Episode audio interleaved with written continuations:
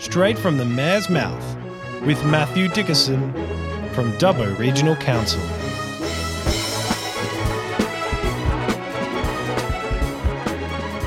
Hello there, everyone, and welcome to Straight from the Mayor's Mouth.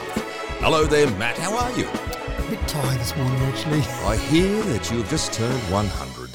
Well, I'm pretty happy with that, actually. 100 park runs today. Isn't that fantastic? Here, here. Well done, buddy. That's Yeah, very, very impressive. And look, I love Dubbo Park Run. I think they do a fantastic job here. It's taken eight years for me to get to 100 park runs. Well, I'm still impressed by that because I'm nowhere near that yet. But one of the things I have actually enjoyed, and I had a look at this the other day, knowing that my 100th was coming up, was that I've actually run at 16 different park run locations in those 100. So Yeah, it is yeah. something, if I am travelling or I'm away somewhere and I'm happen to be there on a Saturday morning, I do like to go and do the park run there. But absolutely out of those 16, there is no doubt in my mind that the Dubbo Park Run is better, better organised, Yes. better track along the river there, That's bit of beautiful. variety. Yeah. So well done to our organisers. Well done. Those organisers, I'm talking about people like Miriam, talking about people like Tim. Those organisers, when they first started, had to pick a track. So they've obviously picked a great track to start with. Yep. But the volunteering that we get, mm. there is no week doubt in, about week it. out. They're Oh, always there, aren't they? You've got to book in months in advance to volunteer. Yeah. And I've been to other park runs. I've been to 16 different park runs, as I said. And sometimes there'll be people at the beginning saying, Oh, remember, folks, we need more volunteers. Can Mm. someone help out today? Can someone, we've got no one next week. Can someone please help? So you hear that in other park Mm. runs. And then you get to Dubbo and they go, Right, we're taking bookings for Yeah. September. September, that's right.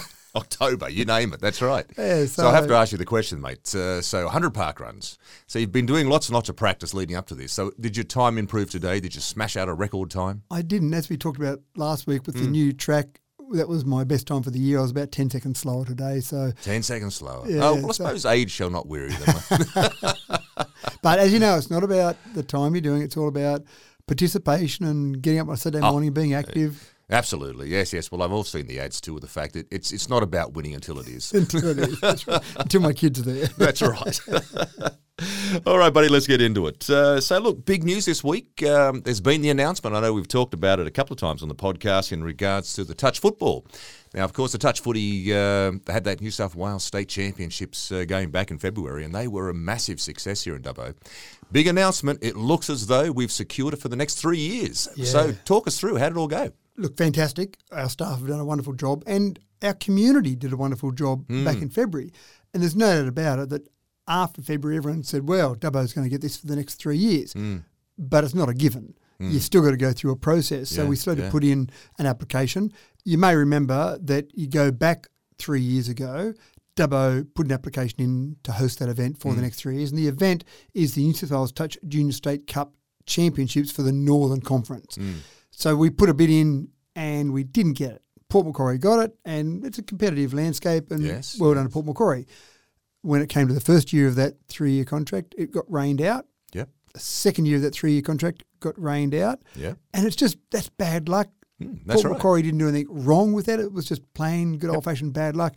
Got to the third year of the contract, which was this year. So the contract was for 2021, 2022, 2023. Yep. Got to this year, and New South Wales Touch, essentially, the feedback they got from their members was don't go to Port Macquarie for the third year of this contract because it's going to be rained out Hmm. or their fields can't handle it or whatever. Now, with the weather, it is just luck. Yeah, absolutely. So New South Wales Touch said we'll look somewhere else. They went out to a number of other places, presumably the places that put in for bids back at the last contract, and said, Would you like to host it as a one off? Yep. It's not a three year contract, it's just a one off. We put our hand up and we were successful. So we held that in February this year, as you said. Yep. We had 187 junior touch football teams. They came from all parts of the northern part of the state, Mm. including a whole range of areas in Sydney, Sydney metro areas as well. We estimated that about 7,000 visitors came. Went It's an for over enormous number, isn't it? yeah, it is. Went for over three days. Four million dollars again estimated Yep. into the economy, and we've got a whole range of things we've talked about before Yes, and how we we, work out it last week, I think. Yeah, those numbers. So fantastic. One of the things that was fantastic out of that as well was Mm. that council. So many times people expect council to put their hand in their pocket Mm. and pay money to an organisation, and I remember having some conversations with New South Wales Touch General Manager Dean Russell before the tender process closed, and I actually said to Dean, I just don't think it's fair on the community for us to hand over cash to New South Wales Touch. I want to put in an application that's got no cash being handed over from council. We'll make everything right for you. We'll make our Mm. grounds perfect. We'll have them all line marked. We'll have grandstands in place. So we'll do all the Yep. on the ground work for you. Yep. I think that can be a greater contribution this, than just handing over cash. And again, they can't say, yep, that's fine, you'll get it because it's a Mm. tender process. But they said they're open to that idea. Dubbo Touch Association were keen to have it. So they contributed some cash Mm. Yep. to go towards the event, but council didn't. Now we won the event based on that for this year. But again, then going back for the three year bid, we had to be brave to Yes. stick to our guns. So did you do the same thing again? Because that's it's in, in this modern world where so many of the associations are literally going out cap in hand and saying, "Well, how much can you offer me? How much can you offer me?" And it's that more seems to than be the way it's going. And it's, more than going out cap in hand. It's almost going out to a Dutch auction. I was going to say, yeah, yeah. Yeah, so it's it. a, or a silent auction, probably more accurately. Yeah. So put your bids in, and we're expecting to have some cash there. Yeah. So we did the same thing. We said we will do all the groundwork for you. We'll make sure it's absolutely spot on, but we don't want to pay you any cash. Dubbo Touch Association, to their credit, also came on board, but they said here's fifteen thousand dollars cash. Okay. So they've actually contributed cash Yep. for that. It's again, it's brave because Mm. many organisations just expect hundred grand cash Yeah, or some absolutely. large sum to secure that event. But I believe we had a good enough product, being our city, Yep. and the track record from this year. And we had feedback from people. I walked around at the carnival just watching some games, talking to various people, coaches, mm. players, etc. And some of the, the coaches or some of the even the parents just went, Wow, your grounds are fantastic. Who did you get to prepare your grounds for you? Mm. Funny with that, wasn't it? That's right. yeah. Yeah. look, our staff actually know what they're Yeah. doing here. Wow, your staff did this. That's fantastic. So they were a bit surprised by that. Yep. And even the accommodation, the accommodation was tight. There's no doubt about it. Yep. We had people staying in places like Narromine, in places like Wellington, so places that were nearby. Mm. And most motels were booked out within minutes Yes. of it being I'd announced. imagine they're already booked out again for the next three years. I'd suggest. Once this was announced, I'm sure Yes. that's exactly what happened. But on the back of all that, and on the back of a fantastic tournament, Yeah. and also there was definitely comments, a number of comments from people involved in it that just said the Dubbo community opened their arms mm. for us to come along. So that was a really positive wonderful? thing as well. Yeah. yeah, I think so. So Dubbo can pat Yeah. itself on the back. All Dubbo residents can pat themselves on the back for this tournament. So we've secured it for the next three years. I actually expect more than 187 teams will turn up next year because So you're expecting bigger numbers. I think so. Because this year, some people might have gone, oh, we're going to go to Port Macquarie, Hmm. but Dubbo, oh, gee, I don't really know about Dubbo. Surely they'll just have a paddock full of clods of dirt to Yeah. play on. Yeah. That won't, won't be any much good. out there. Not worth the trip. All that sort of thing. Yep. the feedback then from all the clubs about how positive it was, I'm sure next Mm. year people will go, well, I heard that last year was really fantastic, Yeah. and it's now got it for the next three years. We'll we'll go and put a team in this year. That's probably also uh, sent a message out there to other councils out there in regards to say, hey, listen, th- there's another way to secure major events. You, you don't have to be offering lots and lots of money to people to turn around to come here. Look at the service options that we've offered and how we've gone about this. You could well have created a bit more of a model here for other councils to follow. Shh, don't tell them. So Did I say that out loud? and I, I actually do think it's a bit of a problem where councils de- have started to get into a bidding war. Yes, And all that does is escalate it. And we've talked about the NRL.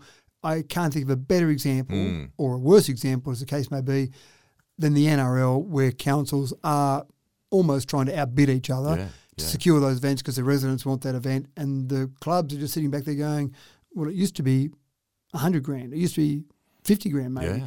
Now it's 350 grand. Now it's 400 grand. That's right. Well, they'll just Where take it stop? They're, they're, they're running a business. So if yeah. councils keep increasing their bids, then they're going to take the money. They're not going to say, well, are you thinking about your ratepayers? Are you doing the best Mm. thing by your ratepayers? They're mm. saying, we'll take the money. Thanks very much. Mm. So I, I think you're right. There's probably a lesson to be learned there mm. that maybe it's something that we should look at what strengths we've got rather than just trying to hand over cash. Yeah. But at the same time, it's hard when someone says to you, can you please hand over cash and you'll get this tournament? Yeah. that'll be good for all of your businesses and ratepayers. Gee, it's tempting for councils to say, sure, I can see the benefits for our community for Yeah. that. But anyway, we've done well. Really That's happy with, with really uh, with Dubbo Touch Association. Happy with New South Wales Touch.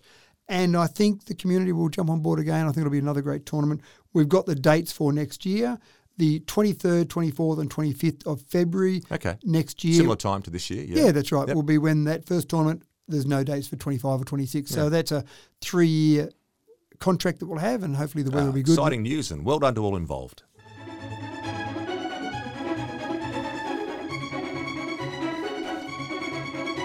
Notice here, Matt, uh, that during the week there was an extraordinary meeting of council. I do love the way the word extraordinary comes in because obviously this is a, a, meeting outside the normal, regular, once a month sort of time that council gets together. Um, now, there was a particular point of focus in regards to this, and it seems to be in regards to the final decision on the pool management.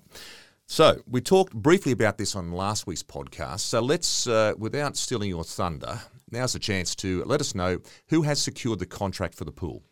Well, I'll answer your first point first. Okay.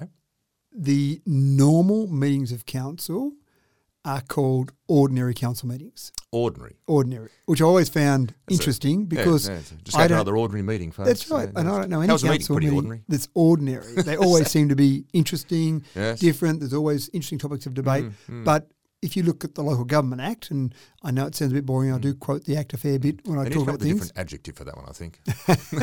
maybe. But they say that a council must hold a minimum of 10 ordinary council meetings a year, Hmm. and those dates are set forward. So you, you actually announce those dates at some Hmm. forward, you, you plan those dates for the year in advance, if you like. So we normally plan on one each month. Except January, so we have eleven, which is obviously more than ten. Minimum is ten, and that's Yep. fine. If for some reason you need to have an extra meeting, then that becomes an extra. oh, so it's an ordinary. extra ordinary. So it's not extraordinary. it's just an extraordinary meeting. I normally say extraordinary, but but yes, it is an, an additional It's an additional meeting. meeting. to the ordinary meetings we have. That's right. It's the extra. And normally, when you have an extraordinary meeting of council, Mm. it is done for a specific purpose. It could be a rescission motion, it could be a decision you need to have done quickly, but it's normally something in particular. In Mm. this particular example, it was on the last day of the financial year, on Friday the 30th. Yeah. It was at high noon, Hey, midday, very sort of John Wayne of you. it does There it sound a bit like that. Yes. And this was to make the final decision on the swimming pool contract. Mm. we first of all had to make a decision on whether to stay internal as it has been or to go external. Now, Dubbo This City was made Council. a while ago, though, wasn't it? This decision. No, no, not Oh, the final wasn't? decision. The recommendation, the direction was given, but we had to make the final decision. Right. Many years ago, it used to be external. After the amalgamation, it was brought internal, and I'm talking about Dubbo's pool here. Mm-hmm. Yeah. And now the decision was being made. We've got re- proposals that we requested out there. They've come in. We've got numbers. We've got prices. We know internally what's it cost us, how much do we think it'll cost us in the future, and how much external So, versus so the, internal. the decision, sort of going back on that one, then very quickly, then was that based then on a financial situation, feeling as though going external is going to be a better financial result for council? it's hard for me to say why each individual councillor voted the way they did. Hmm. So I don't want to put ideas or thoughts on top of each councillor, hmm. but certainly the overriding decision from my perspective was really about financial. Hmm. Pools cost money. Every council across the state struggles with the fact that they anyone that provides a pool, there's a cost to the community providing that pool. No one's been able to come up with a magic formula whether pools are money making ventures. Hmm. So they are a service to the community. But you want to minimise the cost of hmm. that. Hmm. So we went out and said, first of all, internal, external, make that decision. So councillors made that decision to go external. Then we had a number of proposals about the different companies that were offering to provide that service to council. Yep. So we went through that, and the really interesting part was, and, and this was all considered in a confidential meeting of council, Mm. but the interesting part was it's public knowledge. We have employed staff. Mm-hmm. You've got staff that are employed, engaged as running the pool, and then if we go external, we don't need those staff anymore. And certainly there are concerns that you hold because you can offer those staff other jobs within council, try and retain them. Those staff could still apply for a job, I'm sure, through the, the new operation, though, couldn't they? an external contractor, they could go and apply for those. But the interesting part there is that when they're employed by council, all of our business units employ staff under the local government award. Right. The local government award is not great for a pool that's open seven days a week, Hmm. not great for a pool that might open early in the morning. So it's not flexible. Whereas there is a different award that applies to those people. But again, because they're local government employees, so possibly if those staff apply for the same jobs with an external contractor, they may be paid less. Right. So there are people in the community and councillors that are concerned about the fact that these staff might not have a job anymore. Hmm. These staff might have a different job within council, or these staff may be paid less due You're to the talking about a same lot job. of people here? Like, how many people are we talking? You're talking about at the moment there are six people Okay. full time employed in council. And one of the tricky parts, of course, is the pool's only open for a certain time of the year. Hmm. What do you do with those staff for the other times of the year when they're not needed to run the pool? Yes. And we'd rather that be a contractor's problem rather Yeah, than that's right. a staff problem. Now, go back to my to my favourite document, the Local Government Act. Oh yes, yes. And if you look at Section 8A, it gives you guiding principles for councils. Right. And if you look at number 1B in that, it said that councils should carry out functions in a way that provides the best possible value for residents and ratepayers. It doesn't say do the thing that means your staff get paid the most. Hmm. So if you follow the Local Government Act, if we have a decision to make that says we can keep our staff being paid more under the Local Government Award or have a cheaper facility for the ratepayers, then if you follow 8A number 1B of the Local Government Act, we've got no choice. That becomes the overriding rule. It does. We have to make the decision that's best for the ratepayers. Now, having said that, I'm not saying that we're trying to Mm. Cut I'm sure and there's a fair bit of interest still within the employees of the situation as well, in regards to making sure you're looking after those guys best you can too. Yeah, we've got a, a moral Yeah, absolutely. process there that we've still got to deliver on that, and we've got a legal process as well in terms of uh, award Yeah, wages. and if you don't, you won't have staff. Exactly right, we won't have staff if we don't make sure we're still trying to look after staff. But Mm. in this decision, if it comes down to, and again, I'm, I can only talk about my decision making process. If it comes down to, I can keep six staff with higher wages, but cost the community millions of dollars extra Mm. for running a facility, I don't really have a decision to make. I've got to make the decision that's best for the overall community. So when it came down to it, Mm. Yep. the company that won the contract was a company called Belgravia Leisure. Okay, so talk me through it. Who are these guys? Well, they they've got a lot of pools. They've got about 160 swimming pools or aquatic leisure centre type environments, not just the pool because there's other parts associated with it. Yep. About 160 across Australia and New Zealand. Okay. Interestingly enough, they've got ones nearby. They've got the Bathurst pool. They've got the Parkes pool. Oh, okay. And we actually had some discussions with some of the people from those organisations just Yep. to see how their experience was. Yep. So they won that tender for one point four eight seven three three six million dollars in the first year of that contract. It's Right. a five year contract with two one year extensions possible. So I suppose the next question is, how much would the pool normally cost from the point of view of running costs uh, for council, say in the last financial year? So if you look at it slightly differently, if you looked at, for example, the projections for the next five years on internal versus external, the cost difference based on the last few years is probably in the vicinity of $2.7 million cheaper going external Okay, over the five-year period. over the five year period. So you're looking at about five hundred thousand dollars, five fifty thereabouts. Round numbers. Year. Yeah, okay, that's so a significant figure. It's significant, and that's money we can put into potholes Yeah. or put into some of the function of councils. So it was, in my mind, it was a no-brainer. And Yeah. you might say, well, here's a price from an external contractor. Yeah. Surely we can deliver it at that same price internally. But the problem we have is that straight away we're going to be paying higher wages. Hmm. The second part is when you're running a, a business within council, Hmm. you've got less flexibility. If we want to change the operation of that, the price of that, anything we want to change, we've got to go through a council resolution. Hmm. So you, you're running it and you're a little bit hamstrung. So the business operator that's running it, can you run it all in this way? But by the way, make sure we get a council resolution for any changes you want to make. Yeah. Yeah. So well, I suppose, look, based on that, then uh, the next most obvious question is. Uh, with these, the new operators, Belgravia coming in, uh, can they set the pricing of the pool uh, for the admission costs? Like, do they get all, you know, autonomy over that, or is that something council still has control over? we discussed that at length because these are some really important things. And certainly some of the groups that use the pools, we're talking about swim clubs, that type Yeah. of thing, they wanted to have an idea that there was still some control at council. So in the contract, we'll have certain things that'll be our responsibility, certain things that'll be Belgravia's responsibility. So, what are some of those? the length of the season, for example, Oh, yes, that's we set that. Now that's a minimum length. If they want to go longer than that, then that's fine. Okay, You well, that's can- good you to know then if that. you're a swimming club sort of thing, knowing when it's going to operate. So that that's going to change at this point in time. Well, we council would set that. If it was going to change, we'd set that. Right. Okay. And the important part there is that I'm sure for an external contractor, the shoulders of the season are not that profitable. Mm, but we set that. We say here are the minimum parameters. You've got to be open at least this time frame. Okay. Open longer if you like. Knock yourself out. Yep. The actual opening hours. So Mm. how many hours a day? Again, there's some times of the day I'm sure that it's not that profitable, but you've got minimum opening hours. You can open Okay. longer than that, but you're going to have minimum opening hours for that. Yep. But then internally, for example, the kiosk or canteen. I'm not sure why it's always called a kiosk at a pool. I, I don't really know. I have no idea. Call it Could be a you like. question we can look up for next week. That's There right. Kiosk or canteen, they can set the opening hours for that. Okay, so- if so- they don't want to yeah. open first thing in the morning with a kiosk, that's fine. That's up to them. Yep. The same with the water slide in Dubbo, for example.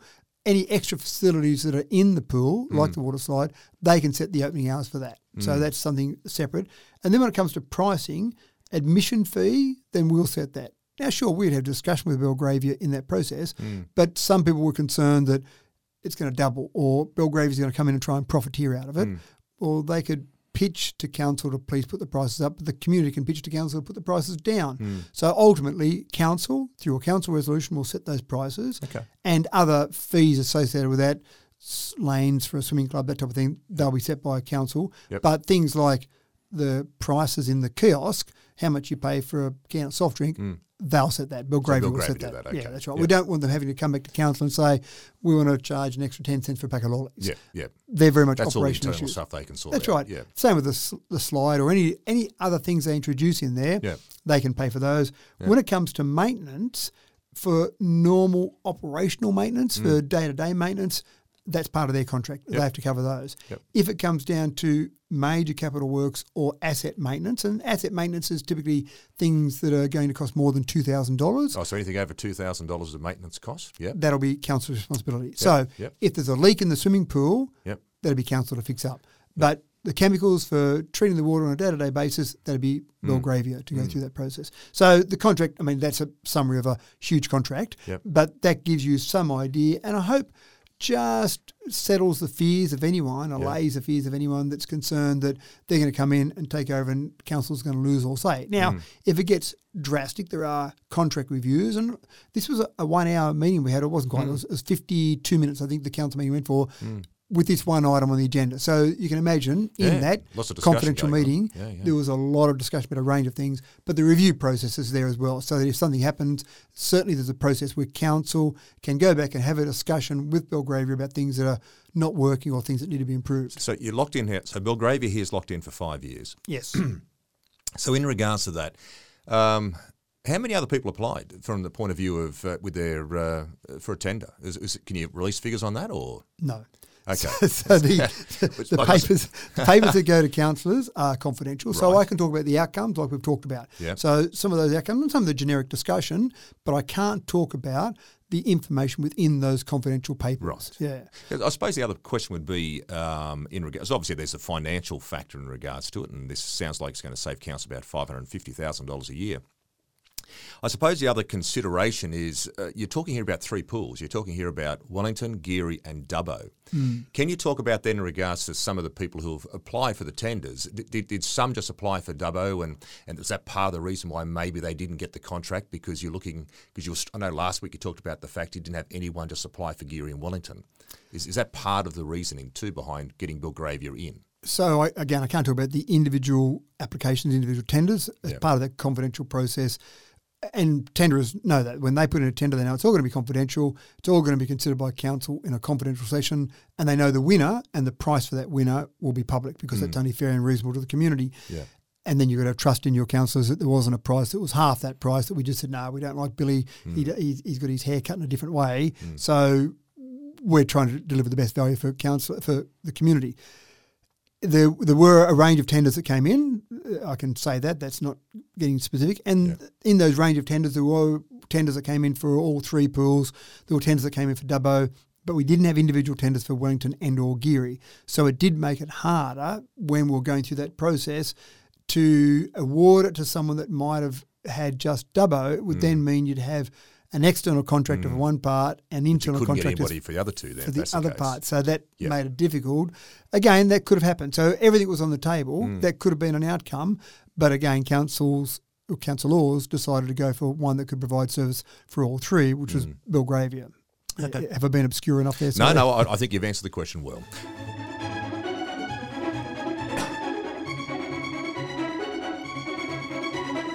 Ah, this is a little interesting little one here. The uh, the new Dubbo Bridge. Now, this has been going on for a while now. Um, this is the the big new bridge that's sitting out there uh, on the north edge of town. So, um, what's happening here, Matt? In regards, to it's been pretty quiet. I haven't heard much about it for a while. So, uh, apparently during the week something happened there. So, tell me what happened. We had a meeting with Transport for New South Wales, and Okay. it was called the River Street Bridge for some time because it connects to River Street. Mm-hmm. But then I see the signs up now, and again, this is not a council project, Mm. so we're not intimately involved in it. But we see the signs up now that says New Dubbo Bridge. Is, is that going to be the title? Is that Well, that's an interesting question. and, and again, past? Oh, there's the new Dubbo Bridge. I've made the bro- joke before that we're not great at naming Hey, things. I mean, Surely in they come something a bit Sydney, more creative than that. well, think about Sydney. In Sydney, they put up a bridge that went across the harbour, Hmm. and I'm sure they had a focus group and committees and all sorts of where this is discussion, and they came up with a name that said Sydney Harbour Bridge. Hmm. Happy days. so we seem to name things fairly obviously here in this country. yes. But New Dubbo Bridge, I think, is fine Hmm. for a certain amount of time until the next bridge comes along, and then you'd have to name that one Hmm. The the, New. Dubbo Bridge, or the newer, and the one that's not quite as new Dubbo Bridge, or Yeah, slightly right. older Yeah, Dubbo yeah. Bridge. That's it. I don't think they're going down that path. But before we get to there, just a quick update, Hmm. and this is what Transport for New South Wales were doing. They gave us an update on where things are at. Hmm. Most people in Dubbo are familiar with the fact that there's some piles being driven into the ground Well, if you didn't know, you probably hear it if you're over on that north That's what side anyway, I suggest. You can hear it every. I don't think it's just the north side. I you. think you can hear it everywhere. Absolutely. 89 piles they're driving into the ground. Wow. 60 metres up to 80 metres deep, some of those piles are going. So, Wow. long way down. They're not going to fall over very quickly, are they? They're not. And the process is, as people have heard, is just Mm. uh, basically a physical process of just Bang, bang, bang, bang, bang, bang, bang. Whacking it down into Oh, the ground. jeez. So they're doing that. They've done 20 so far. Hmm.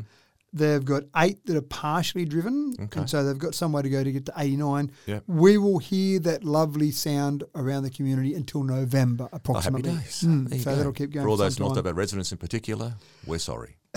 That's right. But it's, it's further than that. You can hear it across a whole range of Hmm. Yeah, you can. So you, you've got that. You've also got Radbury Park, which is the park just as you go up Thompson Street on the right hand Yes. side if you're going west up Thompson Street.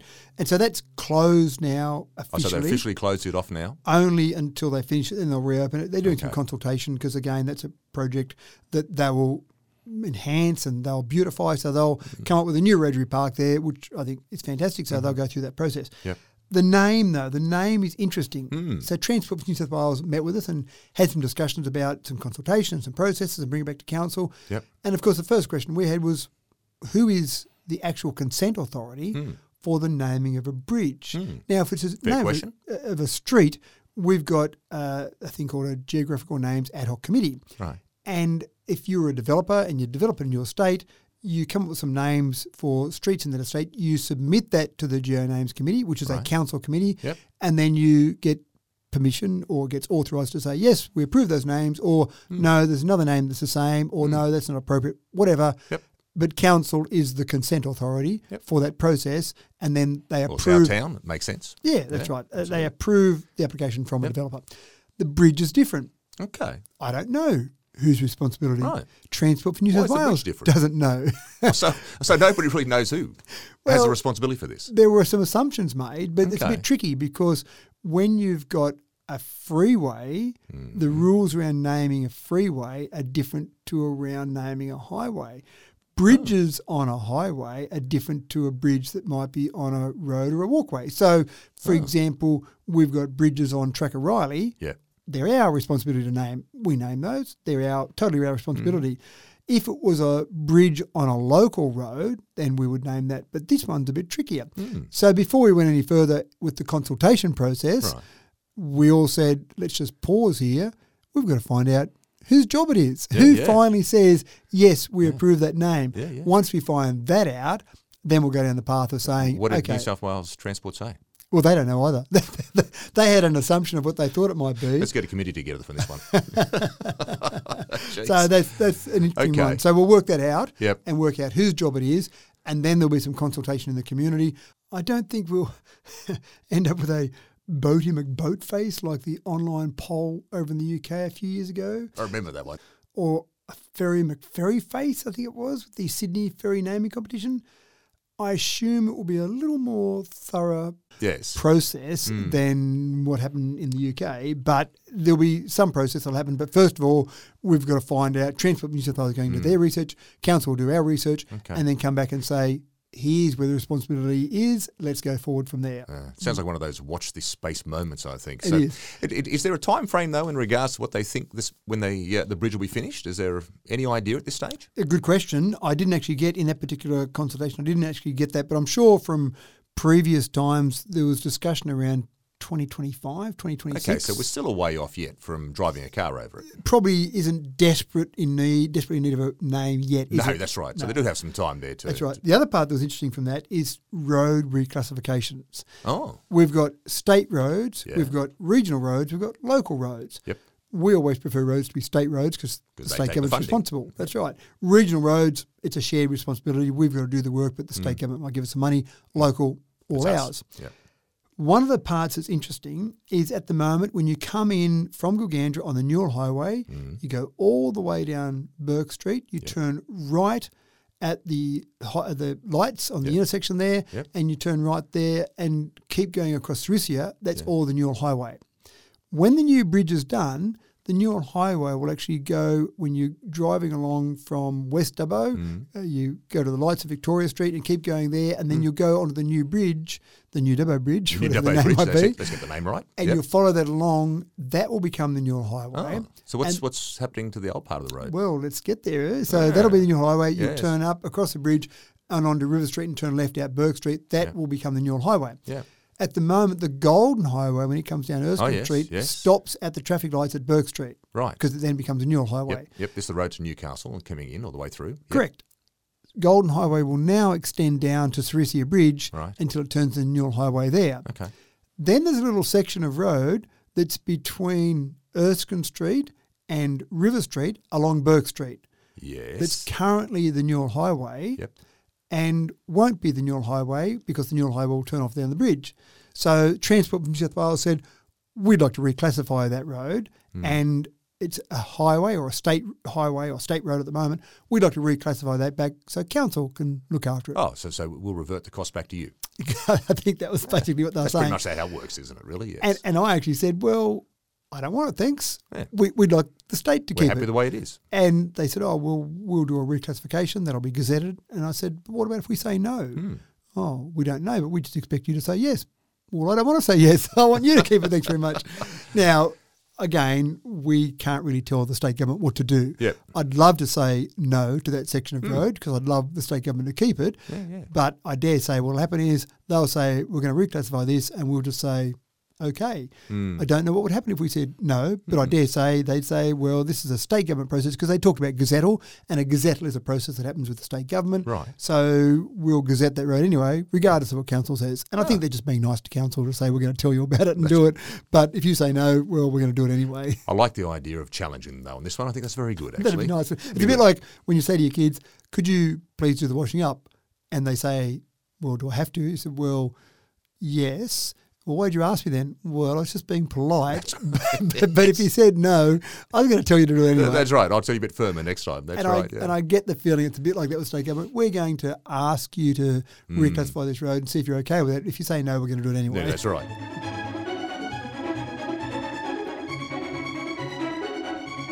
Now, speaking of uh, updates in regards to things and uh, areas we haven't sort of spoken about for a while, the Wiradjuri Cultural Tourism Project. Now, this is going to be a massive project up there in East Dubbo near the mall, there isn't it? The park area near the mall.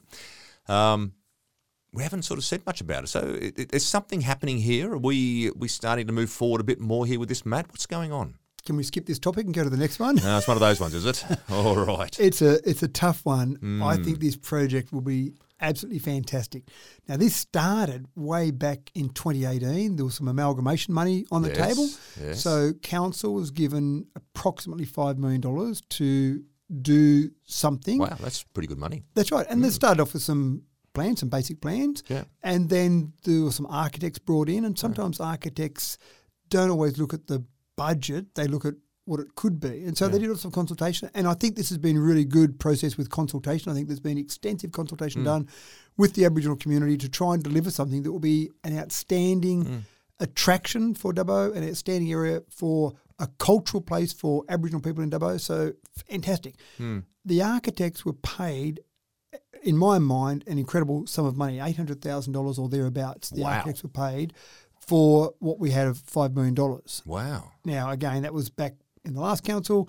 Uh, we came along and where's this project up to? Well, to build what people want in the consultation process, it's going to cost a lot more than $5 million. So the new council put in for some additional money from the state government at the So, time. so, so the architects who paid eight hundred thousand dollars basically came back and said, "You're going to need more money." Well, the problem I have with architects sometimes is they don't always design to a budget, they design to a concept. Yeah. And so it would be fair to say that their concepts were coming in, that there was no way it could be built for $5 million. Mm. So they started to bring in a whole range of extra features mm. in this. And so we thought, well, that'd be nice to do that. We went back to a different government department, a different area of government. This one was, well, we were successful with another $5 million So we're up to ten million dollars now for this project. from state government. Fantastic. And Wow. we'd like to build it for $10 million. Yep. Because we don't want to, Surely Pay anything for for ten million dollars. it's a lot of money, isn't it? It's a lot of money. And you can build a fair bit with $10 million. And this all started back in 2018. So this is 2023. We're talking five years here. That's right. And now here we are. We don't seem to have gone out to tender for a builder yet. Yeah. We don't Do we have seem, a final design yet? We've got pretty much, yeah, we've pretty much got a final design from the architects. The problem is when we've had some QS done on that design in terms of mm. approximate costings, it's coming in significantly more than $10 million. Hmm. So we've got to work out from that whether or not we try and cut the design down, hmm. which would be logically what I do hmm. normally. If I've got $10 million to spend, yeah. well, I've got $10 million to spend. Yep. The problem is that the government grants that we've got, they've loved the idea, they've loved the concept, they don't want to compromise on that concept. If we start cutting down the plans, we might lose some of the government funding. So do we then go and say, well, we'll just have to come up with the money, borrow money if we need to, hmm. to build that? Are there other ways we can make it cheaper? Are there other funding sources? But the funding sources we've got have got deadlines on them. Hmm. So if you hmm. take too long to get around to it, well, Yeah. that funding might disappear. And we've seen some projects from, in particular, the federal government. They've got some money out there for Aboriginal projects, but typically when it's a council putting in for those projects, they'll only go 50 50. So we could lose the 10 million in funding and then go and get some other funding, but then we might only get 50%. Yeah, yeah. If you're a, another organisation, like an Aboriginal organisation, you can sometimes get 90% of the funding for the project. But even, let's say it was a $10 million project, you've still got to have an Aboriginal organisation, that's right, that comes Yeah. up with a million and the government comes up with $9 million. Mm. So there's a few hairs on this one at the moment. Mm. We had uh, an extensive discussion at a workshop about this Yeah. to try and get some direction. There will be a council meeting, maybe July, maybe August, where this information will come back to council to be considered publicly again. As you well know from our previous discussions, decisions aren't made at workshops. Mm. No. Information's there. Councillors can think about that, have discussions in the community, etc. And I've got a personal view on this, but my personal view won't matter once a council resolution happens. I, my personal view is that we need to build this. This this can be Oh. an incredibly Yeah. important facility for Dubbo. And I, I think I'm, and I don't know which one's more important, but I think there's two really important parts of this. Culturally, I think this can be fantastic for Aboriginal people in Dubbo and the region. But from a tourism attraction, it gives us another tourism. Absolutely. attraction that will bring people to Dubbo and, learn Oh. about Aboriginal culture. We've also talked about this too. Like you, look around the state and you think, how many? th- th- There's not many places around that could match anything near this. Yeah. And that's the whole point. And that was one of the points that I made at our workshop. If something's hard to do, Mm. sometimes people say it's too hard to do, let's give up. If something's hard to do and you do it, that's fantastic because it means other people haven't done it. Yep. So, in terms of what we could offer culturally and from a tourism product, then if it's hard to do for other areas, then us doing it mm. would mean that we would stand out. Mm. So, I'm personally very keen to see this go ahead. Again, I'm also cognizant of the fact that we've got a budget and we've Yeah. got ratepayers' money we're dealing with here. How do we marry all that up? I don't know the answer at this one at Well, this i- i- stage. is, is there a real possibility here, Matt, too, that with this $10 million in funding from state government funding, is there a time frame on this? Because in my experience, there's generally always time frames in regards to uh, state government funding. So is there a potential time frame where they could turn around and say, look, guys, you've had now five years, you haven't used anything apart from simply pay for the $800,000 for the architect, um, we're going to pull the funding.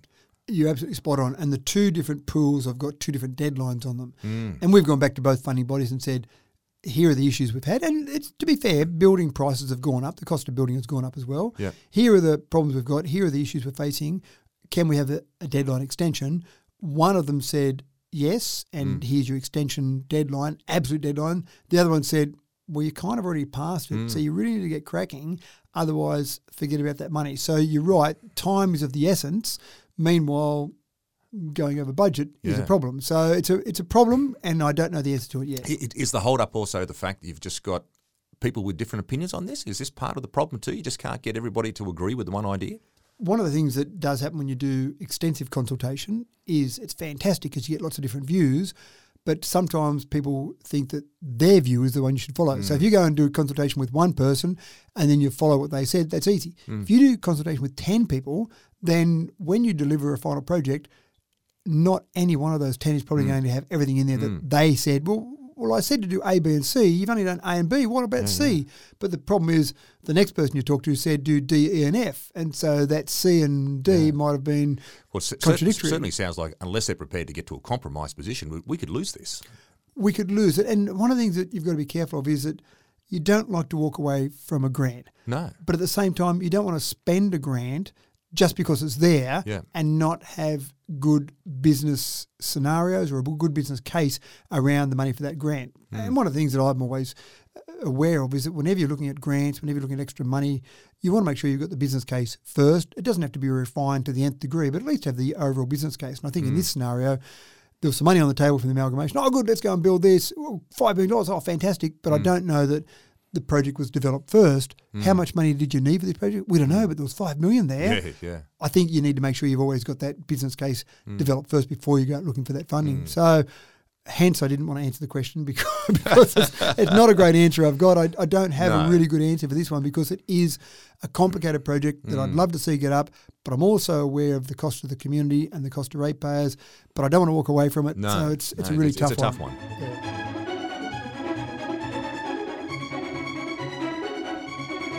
Now, something that's not so tough, I'd suggest, the fact that, um, well, this weekend uh, being held is the Grade 5 State Pennant Bowls Finals here in Dubbo. We're talking here about 500 visitors here in town, so welcome to all those visitors. Uh, how good's this?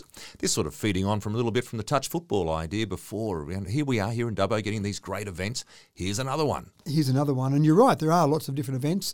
And I actually think Club Dubbo in particular, but our three bowls clubs in mm-hmm. Dubbo do a really good job. But Club Dubbo, I think Tony Spears, who's the chairman over there, has done a really good job to actually lift the probably the standard there, but also lift the awareness in the broader bowls community, not mm. just Dubbo. Mm. They hosted the richest bowls tournament for fours in the world. Wow. They came up with a concept where they said, we're just going to go and put this on the Yeah. table and we're going to attract people from all over the world and show that we can host this type of event. Yeah. And they did that. Yeah. And I think it would be fair to say that Bowls New South Wales sat up and went, wow, Yeah. this Look is pretty do. serious. Yeah. And people came from all over the world and played in that tournament. And they're doing that again this year. So September this year, Oh, they're wow. hosting it again, Yeah, yeah. $125,000 prize money. Yep. Four, as in four in a team, fours can enter that event. Yeah. It's obviously just an open event. Mm. And so you get some really high standard bowls, but also you get lots of spectators that come along.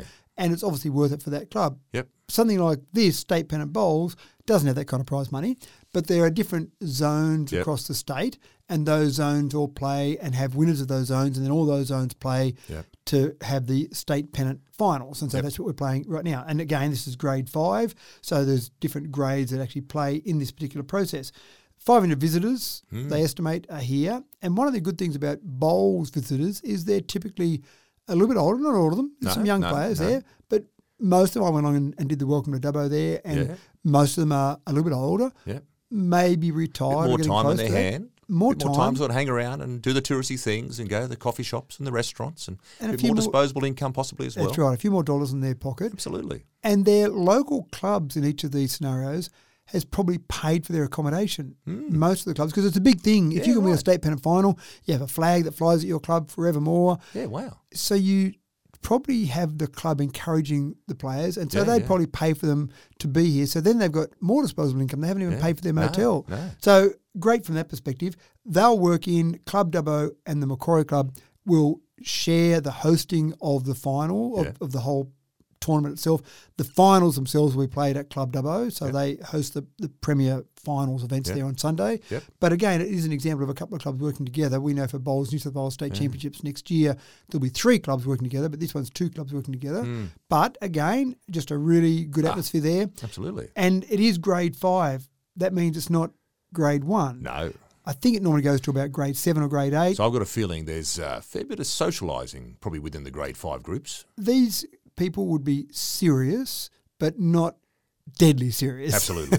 Pretty sure there's opportunities for maybe a few more drinks and not so off to bed at eight o'clock if you're probably in the top pennants. And I did joke with them to say that I have heard that grade five is known as thirsty fives, and there was a bit of recognition in the audience that that was the case. I'm not encouraging drinking to excess, of course. No, but, but I go and think have some you're fun right. though, guys. Enjoy, enjoy yourself in Dubbo. I think they're enjoying themselves, and I think again there'll be a good injection in our economy. And well done to to Club Dubbo in particular, but also Club Dubbo Macquarie Club Yes. for being part of that, and again showing off what we can do. So think about it: you've got that tournament, you've got September with the richest fours tournament in the world, and then next year, approximately March, Yes, you'll the have big one. the state championship. So Wow.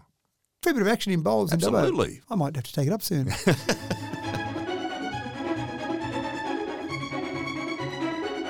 Now, Matt, heading on right now. The fact that you turned up at uh, Dubbo South College campus site the other day there and look as though you went across there and had a little bit of a chat to some Year 8 students.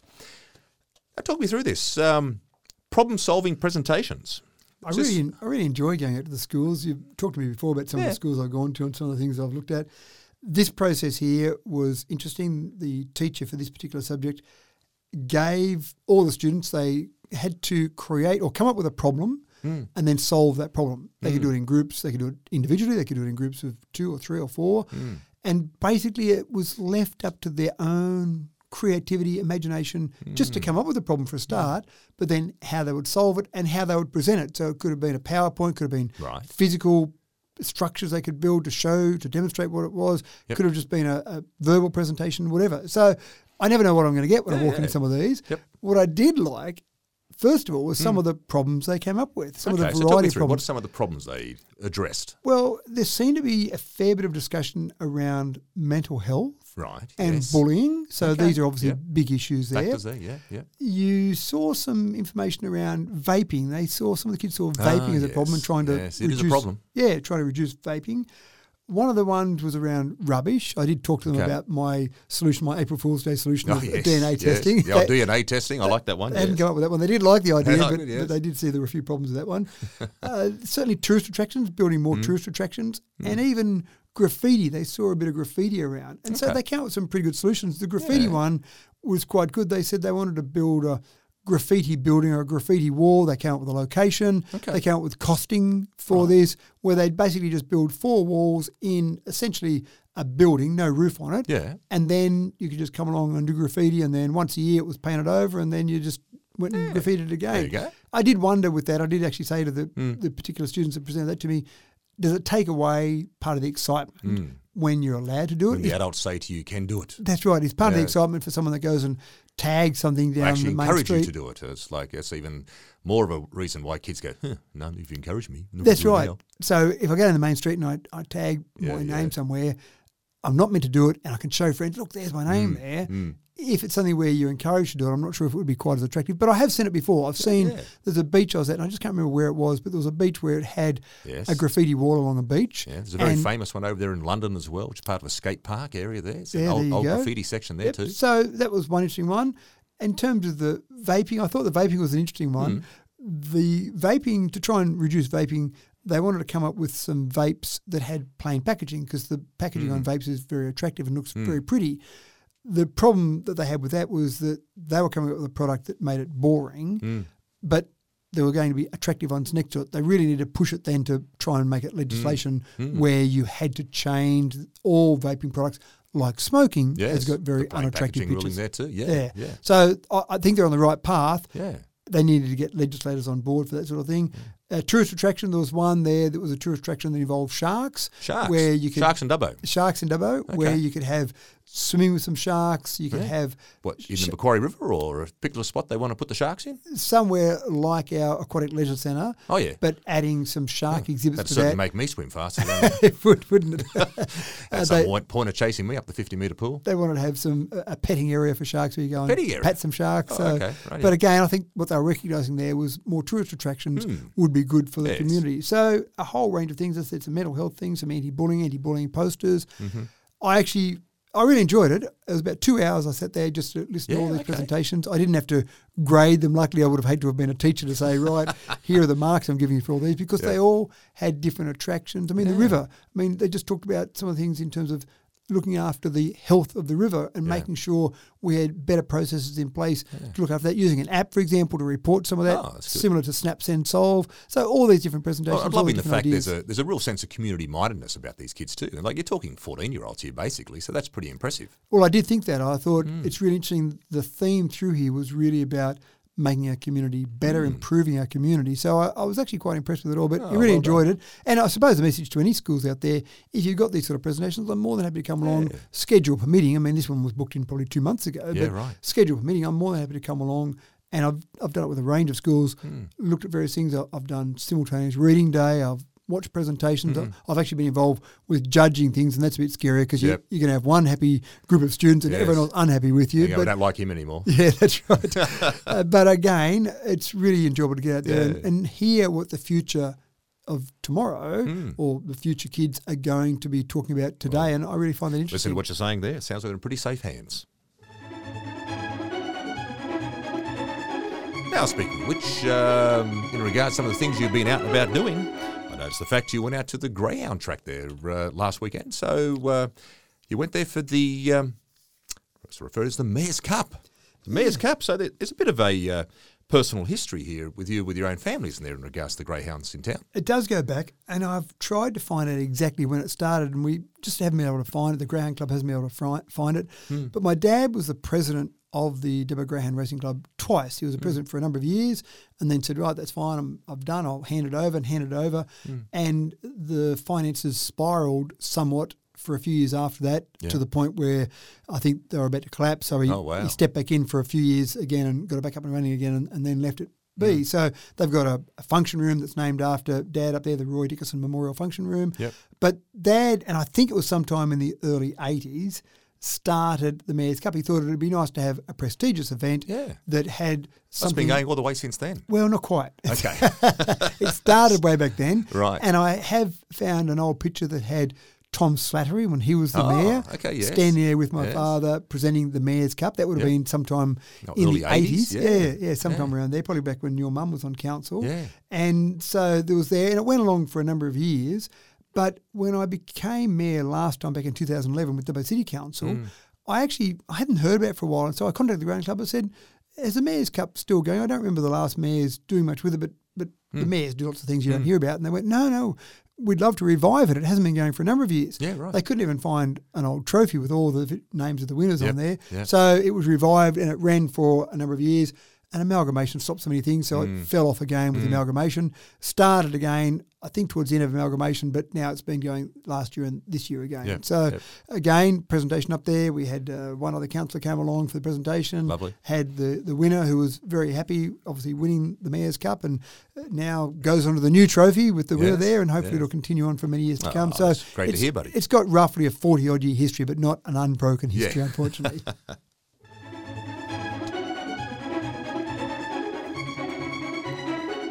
Uh, now, speaking of uh, going through sort of archival sort of history there, you, you mentioned my mum there in regards to when she was on council and uh, an old uh, the mayor Tom Slattery. One of the things that you're talking about here is that you met with the Western Plains Cultural Centre, looked at some of the archives to. This, I suggest here, trying to get some of the old photos um, up here of some of the mayors again. Now, in, in so many places you go into and you, you see the history when you walk on a, walk into a place, see them on the walls there of uh, old councillors or old mayors or whatever the case may be. Now, we used to have pictures of old mayors set up there heading into the council chambers in the past, didn't we? Am I correct in saying that? I prefer to call them former mayors rather than old mayors. Sorry, yeah. So to, to all those like yourself who may one be an old one, I'll refer to you now as, uh, but one day down the track a former. so the former mayors. We But used to. We used to, didn't we? Yeah, so the, right. so obviously they're not there right now, or So after the amalgamation, for some reason, all those pictures, and they used to have pictures way back to 1872. The first mayor of wow. Dubbo So Council. there was real at the time. history there. Yeah, that's there. right. James Samuels Jr. was the first mayor, and so they had all those pictures, and some of those you can imagine were not great pictures from some of those old ones. And there was a board that had a number of the pictures Mm. on there. Thankfully, they weren't thrown in a dumpster. Right. They were put into the archives at the Western Plains Well, Cultural why Centre. were they even taken down? I don't know. Wasn't my decision. Okay. It was after the amalgamation. That's all, I know. Okay. But we've got new chambers, as we've talked about before. The traditional chambers upstairs Yes. are going to be changed, so they'll just be office space. And downstairs in the conference rooms Mm. are going to be converted twice a month for council meetings. And so that was an opportunity, I thought anyway, Mm. to say, well, to give this a little bit more of a feeling of gravitas, a Yes, little bit more of a feeling of uh, uh, the history there. Yeah. Yes, we're not in the same physical area, but to add a bit of history, Yeah. let's find those old pictures, those old photos of So mayors it's a and plan put to up. put them into the new room, the new chamber. Exactly right. And not sure exactly where yet. It might be when you walk into the conference room, might be in the actual area where the council meeting would be. But the first thing was to go and look at some of those old pictures. Yeah. So there's one there that's got a photograph, believe it or not, of about the first five or six mayors we had. So that Hmm. goes back, let's say, not long after 1872 because they were all still alive, maybe 1880, 1890 Yes. that photo was taken. So it had a, a group of them sitting around. So Yeah, it's- wow. that looks nice. Then you've got a group that goes along probably up until around 1950 or thereabouts, which is something like uh, image of each mayor, but not literally a photograph. Mm, So it's a board with a number of these on there. But again, it's got all of those Yeah. mayors there. Yeah. And so that's nice to have there as well. And I remember Angus Taylor, who's in the federal government. Yeah. Angus Taylor was in, in Dubbo there a few years ago. And one of his relatives, maybe great grandfather, Right. used to be the mayor. So I remember taking him up into the council chambers Yeah, and, right, and showing him the old pictures there Yep. so he could see a bit of history from his Yeah, family perspective.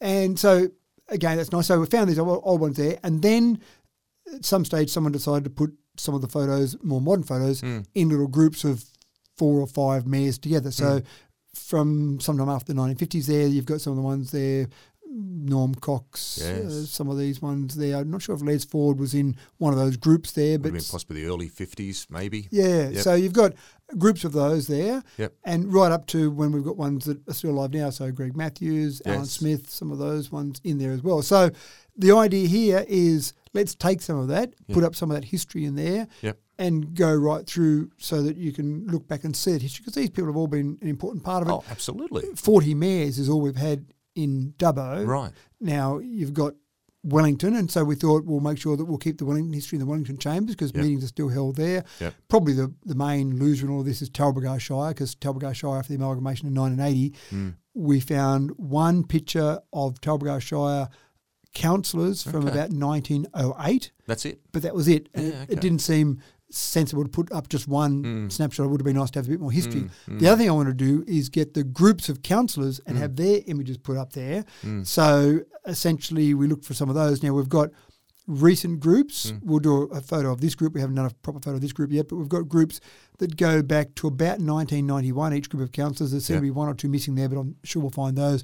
But we don't have much before 1991. So unfortunately, so when your mum or your grandfather were on council, Yes.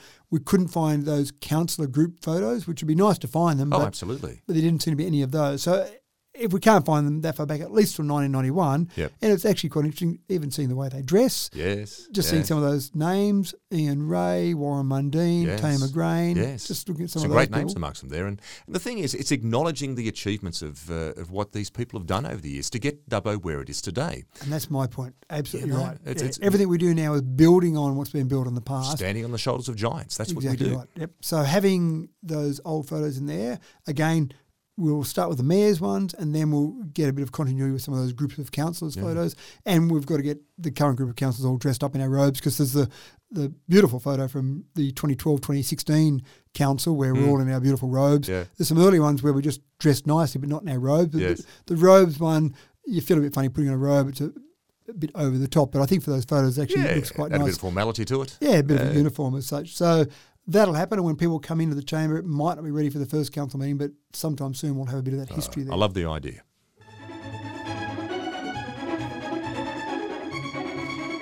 Now, this is an interesting one there, Matt. I'm sort of uh, talking about uh, councillors doing things for the community. It seems as though there's a bit of a blood drive uh, that council's going to happen to uh, jump into this week, and particularly the councillors.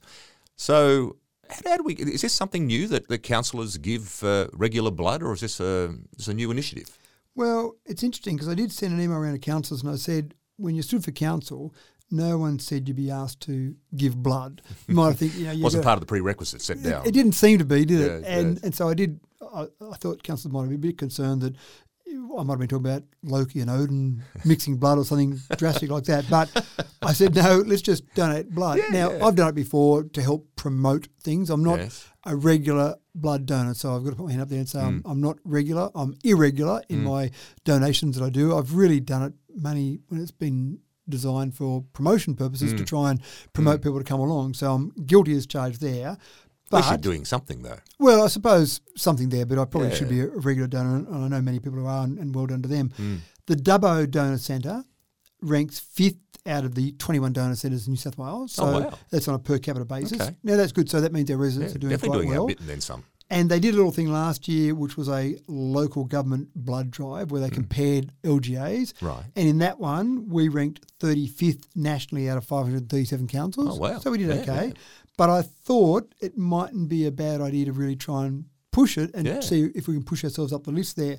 At the moment, again, we did pretty well. 1,209 people in our LGA are regular donors. Isn't that fantastic? And it's estimated that of all our residents, 11,981 of those residents will need blood in their lifetime. Mm. So It's massive numbers. it Isn't is is important. So we're doing this this week. We've got a few councillors that can make it. Hmm. Going along, we'll roll up our sleeve and give blood and basically promote that and say this is a promotion. Yep. Starts on the first of July, goes through to the end of September Hmm. to try and see how much blood we can get from the community. Yep. Literally, Yeah, that's right. Exactly right, yeah. And uh, and then see how we rank in those overall rankings. But it's really just a bit of a, a promotion. Councillors involved. We'll do a bit of media around it to try and really promote. Go along and give some. Terrific. Well done. Great idea.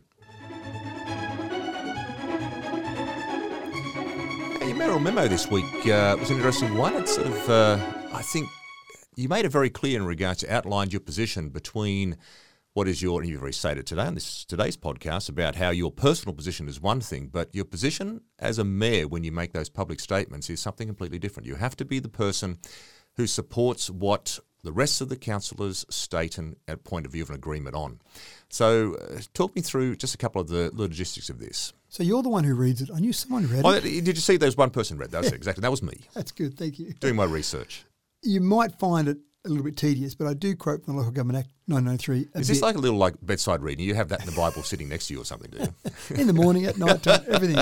But it is one of those funny things that you might make an assumption about what you do or how you do things, but that is what we have to follow. Councillors and council have got a prescribed set of rules as to what to follow. And there Hmm. is always some ambiguity in interpretation, but you've got to follow that. Hmm. Now, it does have a double connection there because Gerry Peacock, who has Oh, passed yes, away, yes, but Gerry. Peacock was the member for Dubbo from 81 to 99, but more importantly, Hmm. he was the Minister for Local Government from the 6th of June 91 to the 26th of May 1993. Hmm. And the Local Government Act that we work under now was passed on the 21st of May 1993. So it was under Gerry's control, basically. under Gerry's control, that's right. Mm. So I know Sam Peacock, Gerry's son, Yes, often says that Gerry wrote the act. That might be putting Gerry's weights up a little bit. There were probably other people involved in writing the act. Yes, but yes. Gerry was the responsible minister, so Yeah. certainly had a lot to do with it. Now, it's a great s- legacy to sort of leave behind all Oh. these years later. Absolutely. Now, the section that I take note, well, I take note of all sections of it, but the mm. section I look at from time to time is section 226. And section 226 defines the roles of the mayor or the role of the mayor.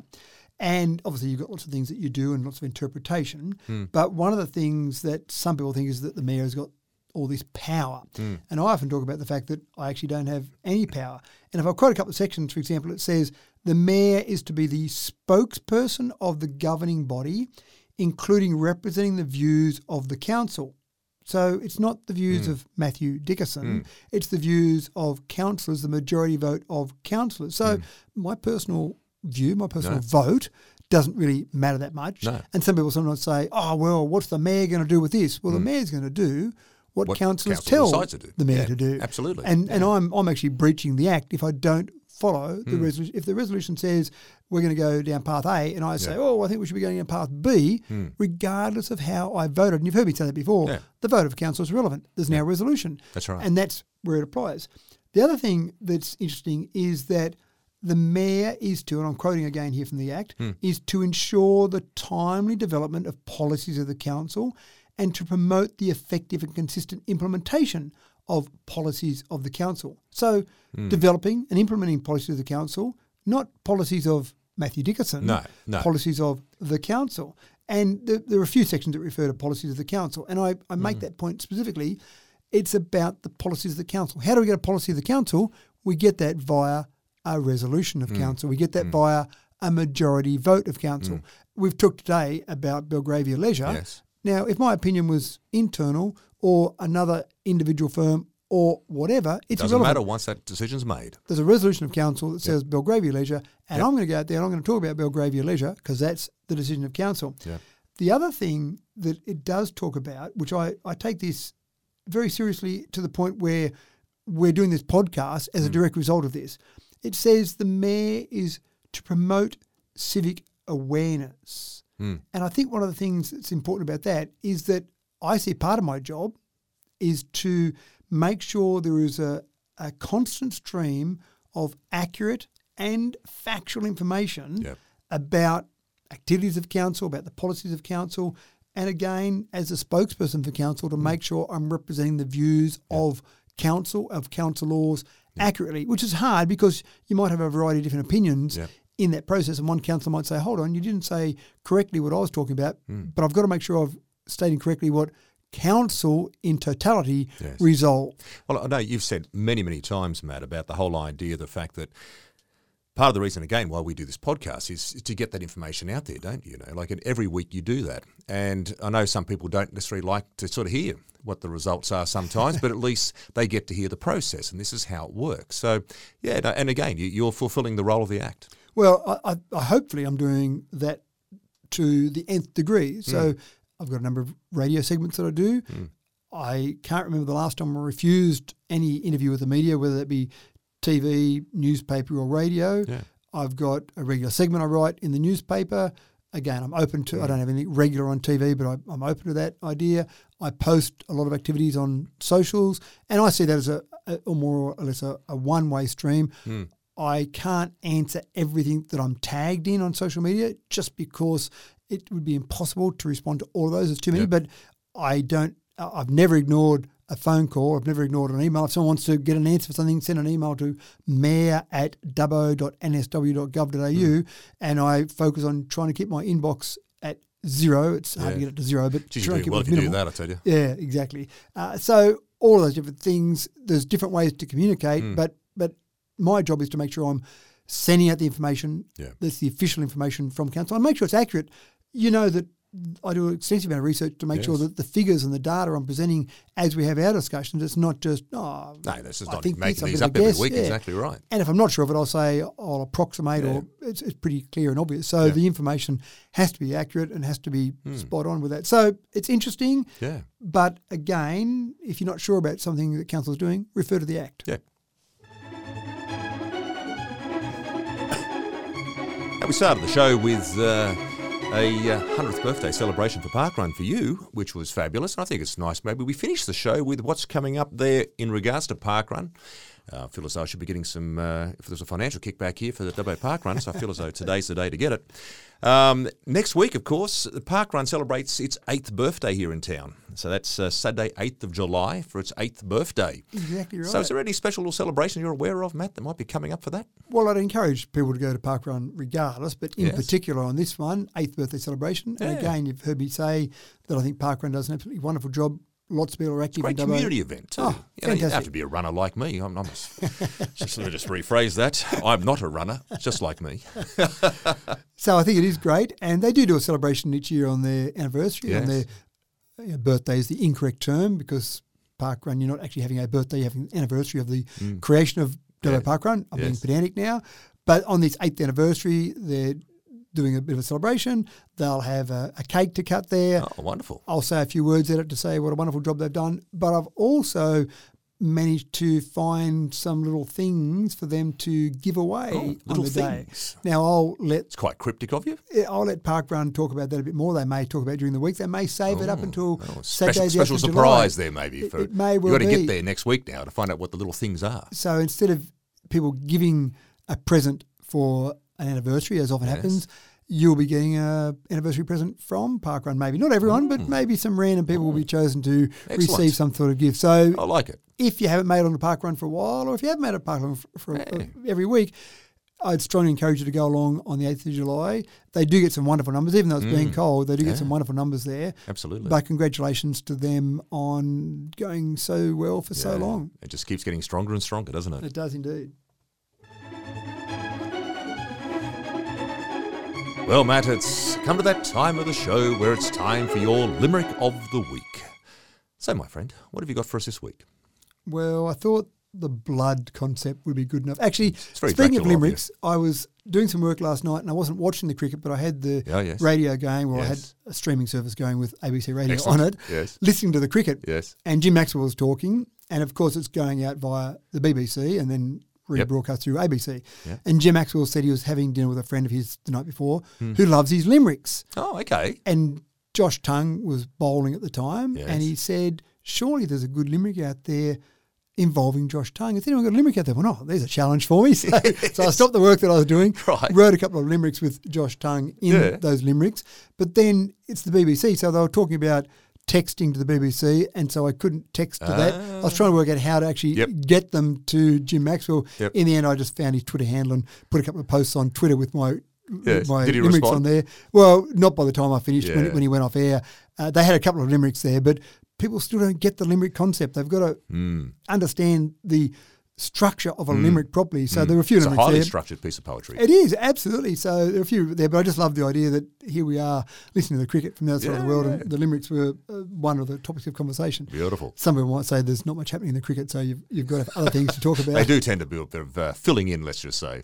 That's right. So that's a slight aside there. Here we go for, for the limerick this week. Dubbo councillors, bold and brave, decided it was blood they'd save. Donations were their call to one and to all, creating a life-saving wave. Oh, well done. I think you've absolutely nailed the, the nuances of the limerick with that one there this week. Well, folks, that just about wraps us up for another one of the Straight from the Mayoral Mouth. Until next week, everyone, take care.